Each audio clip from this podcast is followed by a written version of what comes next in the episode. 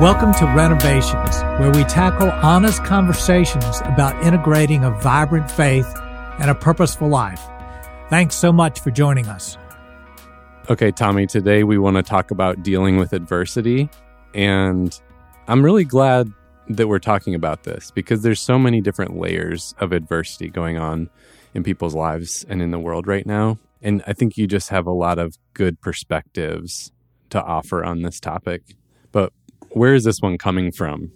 Well, I think you're right. I think there are a lot of layers to that these days, and maybe makes it, in a sense, particularly uh, relevant because we're dealing with more macro adversity going on in, in our country and between people. And yet that's also created some more micro adversity in people's lives in so many different ways, whether it's health or economics or business or whatever. So it's it's a it is a very relevant topic.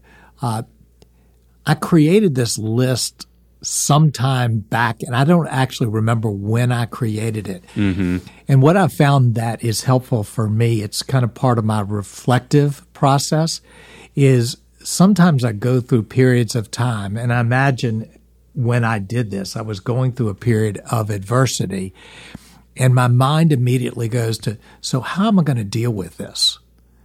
And so in sitting down and going, so how am I going to deal with this? I then begin to think, how do I need to think? You know, what are some practices? What are some disciplines? What are some mindsets? And so sometime a while back, and I don't remember particularly what I was going through, but I'm sure it was adversity. Mm-hmm. I sat down and went, I, I got to figure out how to deal with this because yeah. it's not working, just suffering. Yeah. You know, and so that that was the genesis of this list. Okay. Another thing I like about the list we're going to share is that I look at you and I as a kind of curators as part of our role in life. So yeah. we read a lot, we listen to a lot, we think a lot. We reflect on our own life experiences a lot, and and hopefully we can be helpful to people by taking pieces from those different places. You know, the stuff that we've seen is maybe the best or maybe helpful, and pulling it together into a list like this. Right, and almost another way of saying that curators is we're fellow strugglers. You yeah. know, we're we're just talking about things that we've failed at, learned from, struggled with, tried to figure out, you know, and that's the curation. Right. So this list is not meant to be comprehensive or, you know, the eleven-step plan that covers it all, but we want to share a few different ideas and would encourage you as you're listening, if there's other ones you found helpful or that you're thinking of, please, you know, make a comment in the reviews or let us know directly. And, uh, you know, other people could benefit from that. So it, it's not it's not meant to be a comprehensive list, but we want to share kind of eleven ideas around dealing with adversity. And, Tommy, why don't you just kind of take us into the first one? Yeah, I will. And one of the things I think you'll see out of this list is that there's there's a mixing of elements that are overtly faith-oriented and just practical life things. And I'm very comfortable with that. I think that's the way it's meant to be. I don't think we're supposed to put nice rigid walls and say, well, now how do I think about this this way? And right. then how do I think about it this way? So, you know, in trying to figure it out, these things converge together. So hopefully that will be the case with you. You'll figure out how do I uh, live my minutes yeah. and how do I bring my faith to this? I, I appreciate that perspective, and I think it is healthy. It's healthy to realize if God created this whole thing we're living in, then stuff that's deemed quote-unquote practical or not, you know, faith-based, that that's something's off there. If if he created the whole system, then anything that's practical is also of faith. Absolutely. That's always been my my bias and the way I think about things. So these are not in any particular order.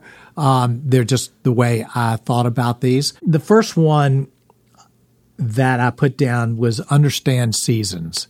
And this has helped me in numerous times in real difficult times mm-hmm. is to mentally acknowledge that this is a season. Yeah. And what that does is it admits that I'm in the midst of adversity, but it acknowledges that seasons have beginnings and endings, and they're always going to have that. So it helps me to think this isn't going to go on forever. And rarely, rarely do we experience adversity that just goes on forever. Yeah. It may feel like it's going to, but it doesn't. Right. So in some of the most difficult seasons, seasons we've talked about that that I think people recognize have been through some difficult seasons, in the midst of it, I had to say, this is a season. This season's going to come to an end, and then there's going to be another season yeah. that comes along, and that helps immensely in dealing with adversity. I couldn't agree more, and you mentioned that it helps you kind of embrace or live through and in the adversity, and I experienced that recently where I was experiencing just kind of a lull of motivation, maybe some low-grade burnout, some discouragement. And it felt like it had been going on for a few weeks. And so I was starting, some of that hopelessness was starting to creep in, and those thoughts were popping in. And I, I remember having this exact train of thought of, this is a season, this isn't forever. But specifically what it helped me do was just relax into that time exactly. and not try to push through. Because my tendency was to want to double down and try to push out of that and get out of that season, which I don't think would have helped at all, or especially the people around me. But to just kind of be okay with it being not great for a while, because knowing that it's a season meant I didn't have to try to push through it. It would end on its own. And this is very useful in both short seasons and long seasons. Sometimes we might just go through a week or two, uh, a, a lull where things aren't going well and we're not we're not thriving. That's that's okay. That's a season too. So whether the season is long or really perpetual, remembering that it's a season and that really God's given us an example in winter, spring, summer, fall, that seasons change. Yeah, that's a good point. And even the days, right? Exactly. So um, so the second one that I have, I think, is incredibly important in terms of dealing with adversity, and that's to turn outward, not inward. Everything about adversity causes us to become completely self-absorbed. Uh-huh. It's the natural thing. Nothing wrong with it. It's just what happens in adversity. But if we choose to push against adversity by turning outward, by saying even in the most difficult circumstances of adversity, maybe even most importantly in those most difficult, that we're going to turn outward, we're going to do something for someone else, we're going to focus on someone else, it dissipates that adversity in a in a powerful way. Uh, it helps right size. It gives perspective to adversity when we can become completely overwhelmed, absorbed, and uh, controlled yeah. by adversity. Yeah. And I love that phrase, that it right sizes. I think that hits the nail on the head. It really puts things in perspective. But it is really hard. It's really hard to do it. I've noticed you do this well, and I've heard many stories of where you've done this and how it has helped to better the situation and right-size things. This is one that probably takes more intentionality than almost anything. Some of these are mindsets, but this is this is something that you have to just absolutely choose to do. You almost have to track that you're doing it, because it's unnatural to do this in adversity. So we found it so helpful to do this in the worst of adversity that we began to track it, and we would even begin to, my wife and I would begin to, to share yeah. what we did yeah. in this way, because it was so against the grain of how to deal with adversity. All right, you need to make an app for that, Tommy. Yeah, that, that's a good one. Number three is a good one. I wish I could say it's your wisdom. At first, I thought this was just a Tommy quote. No, I, I would love for it to be a Tommy quote, but it's one that Tommy quotes. All right, so, so quote it. Go ahead. Yeah, so it's, in good times, rejoice. In bad times, consider. God has made one as well as the other. And it's from Ecclesiastes. Mm-hmm. And we think of Ecclesiastes as being kind of the depressing book of the Bible. But when I read this long ago, I think it's Ecclesiastes seven fourteen, if I'm qu- quoting it right. When I read this, it it had this surprising impact on me. It said that God is there when things go badly, and God is there when things go well. God's in the midst of both of those. So we can often tend to attribute the good times to God, and we can attribute the bad times as, well, that's when God's absent, when the bad times. Mm-hmm. But God's in them both. And so when we're dealing with adversity, if we can realize that that God is the God of good times and God is the God of bad times, we may not always be able to understand how that is the case, but part of faith is embracing mm, mm-hmm. that God is in the bad times. God is sovereign. God is redeeming the bad times. That's a, a, a critical kind of mindset. Uh, that one's just really humbling to me, you know? And I just finished reading Job, and it's like, if you want a picture of this verse played out, read till the end, and to see in the end the perspective that God has is just so different than ours. I mean, it, it's just mind-blowing. And so I think, like you said, it's just very humbling to kind of know the bigger picture. Exactly. Most of the time we can see this in the rearview mirror. We can see how God was in the good times and God is in the bad times. If we can begin to make the step of in the midst of the hard times, just acknowledging by faith that God's there, that will help us deal with adversity rather than always waiting till after the fact and going, oh, I see where God was. Right. To embrace that he can understand something I can't understand. To be okay with the fact that I can't wrap my head around it. That exactly. Is, that is such a good, healthy, humbling thing. It is, yeah. Uh, so the fourth one is one that I've talked about in a lot of other podcasts uh, and is, again, it's one of those intentional choices, but particularly is important in those seasons of adversity. And that's find joy in every day. And notice it didn't just say find joy. It's find joy in every day. So some days are incredibly hard. How important it is in those days to find something, five minutes worth, that's fun, that's joyful, that's happy. And when we can do that, when we can build that intentionality into our days, even in the hardest of days, it helps us know that we will survive this, that even in the hardest of days, that there can be joy in the midst of it. And that can even grow, mm-hmm. but it begins by the intentional choice every day to find joy. That's good. So the next one is is going a little bit of of a different angle, and it's to fight anxiety with prayer. Now, one of the things that I think it's important to acknowledge is that sometimes we allow prayer to morph into just another form of worry. Yeah. God, I'm so worried about this. God, I just, this is just completely consuming me. I'm so worried. And our prayer really becomes just disguised worry. Mm-hmm. So what I want to encourage is that we we learn in our prayer to fight anxiety with prayer. And that comes in two different forms. It comes by stating the truth about our anxiety. God, I know you are Lord over this.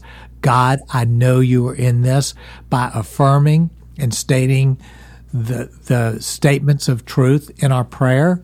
And sometimes it comes by just simply being silent in prayer as a way of dealing with our anxiety. If we simply turn it into our worry session. That I don't think that's prayer right. to begin with, but sometimes that's the easiest place to go. So prayer becomes a work to move through the anxiety, to fight through the anxiety, to rise above through God's work in us, to rise above the anxiety. And that often takes a lot of work, but that that's part of dealing with adversity. This, I think this one's actually very transformational, and especially in a a time and a culture where anxiety is just completely taking over.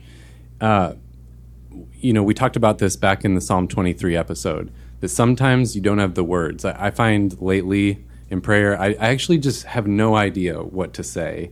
And it can be really helpful and sometimes really beneficial for fighting the anxiety to just pray scriptures. Oh, that's so good. Yeah. Like they're there for us in that way. And um, specifically with anxiety, I've heard people have a lot of real benefit in praying through the Psalms specifically. Well, and I am fully convinced that it was in adversity, in times of extreme anxiety, that those Psalms were written.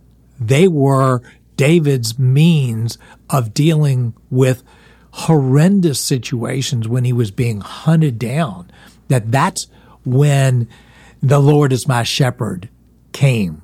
You know, it was in the midst of the valley of the shadow of right. death that he started with the Lord is my shepherd. I lack nothing, you know. So absolutely praying, praying the Psalms and praying scripture is a, is a tremendous way to consciously fight anxiety through prayer. Yeah. You know, also just praying for other people.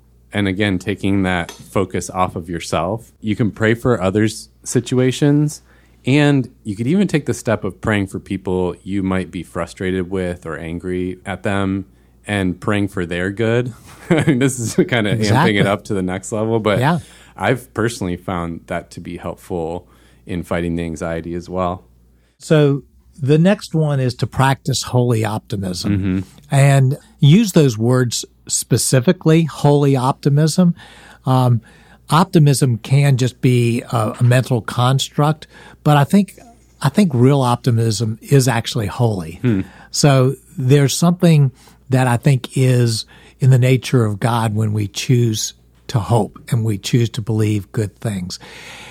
These, again, are things we practice, we work on. So, uh, you know, we talk about it in other podcasts, so I just want to kind of affirm yeah. that it's a great tactic for dealing with adversity. Yeah.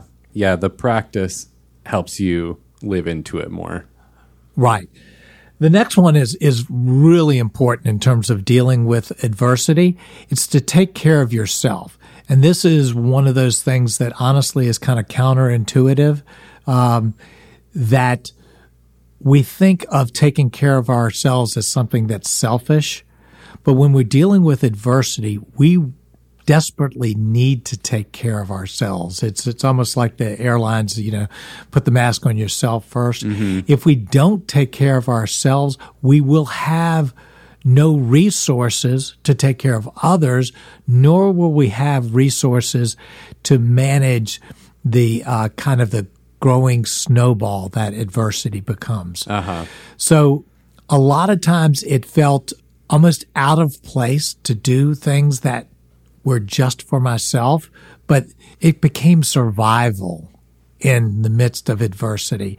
And my encouragement for anybody, particularly uh, the, the greater the season of the adversity, the more important it is, is to very consciously allow yourself the luxury and the freedom to take care of yourself, whatever that looks like, mm-hmm. you know, whatever experience that means for you to, to do that, because if you don't, you will drown yeah. under the adversity. So it's critical. It is important. And maybe just talk to someone in your life and ask, like, is it okay for me to do this? Because they'll help give you permission. Well, and if the adversity is a season that you're going through with someone else in either either business or a family, you have to give each other permission to take care of yourselves. That's good. So take turns if you need to, to do that.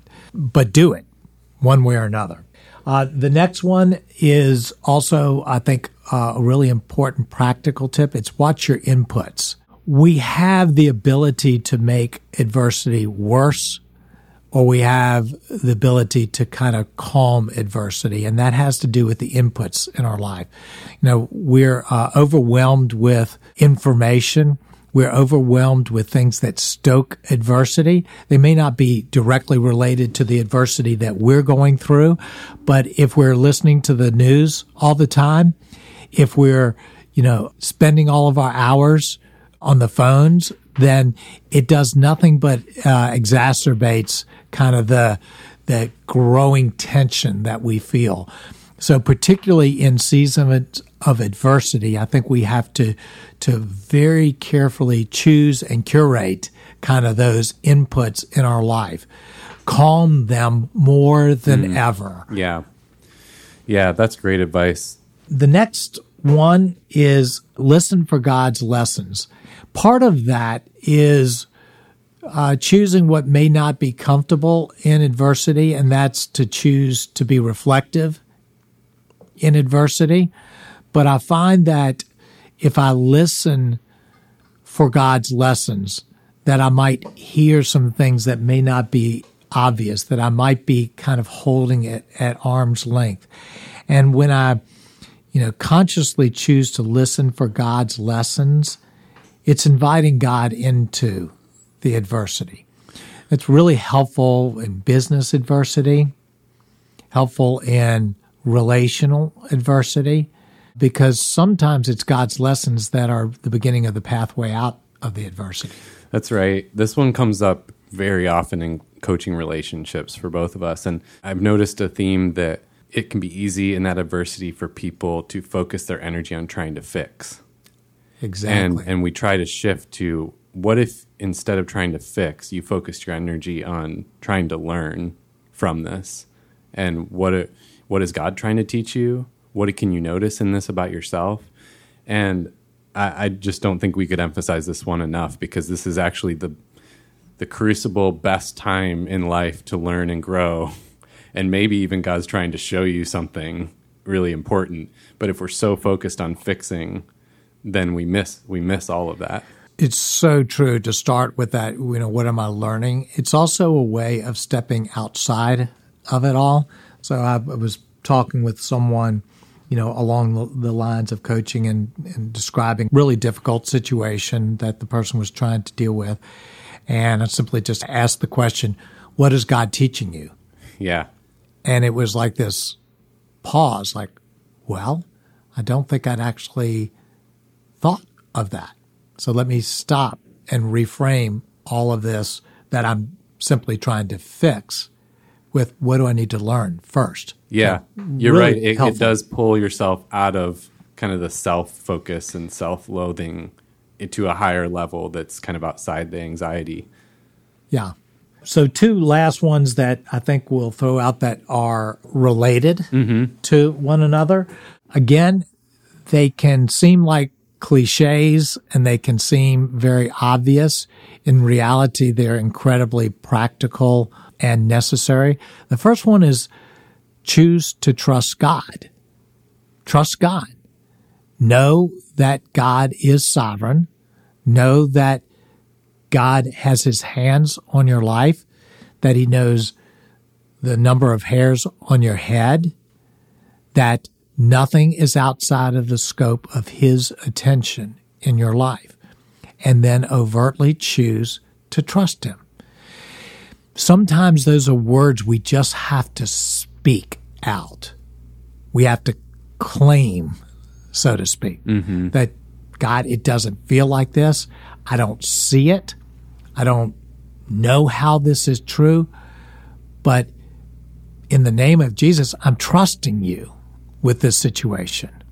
And that helps. It It almost doesn't make sense why it does, but it's an affirmation. And we get that again in, in the Psalms, you know, all the time, of to trust the Lord, O my soul, That's like David talking to himself. Right. I trust you, God. I trust you, God. And so sometimes we just need to say that and affirm that and to continue to say that until our emotions obey our will.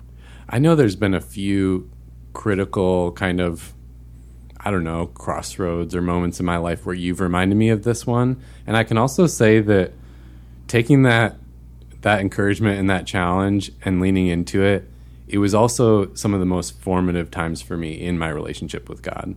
That's, that's and I, neat. I don't even want to try to psychoanalyze why, but it, I just know that it, I just know that it was. Exactly. And these are some of these things like this are things that we choose to obey so that we will know instead of being able to understand and then decide that we'll do it. So this is one that I would encourage people to just do it, and then you'll know the truth, kind of like what you were just saying. Well, that leads into the last one, and maybe take us out on, on this idea. The last one I wrote down was to make Christ your ultimate treasure.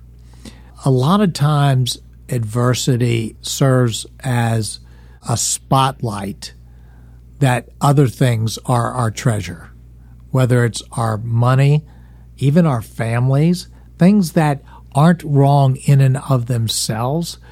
But as we work in good seasons and other seasons to claim Christ as our ultimate treasure, that helps create perspective around adversity. So I think, you know, Paul said this throughout the epistles, and Jesus said this, seek first his kingdom and his righteousness, all the other things will be added to you.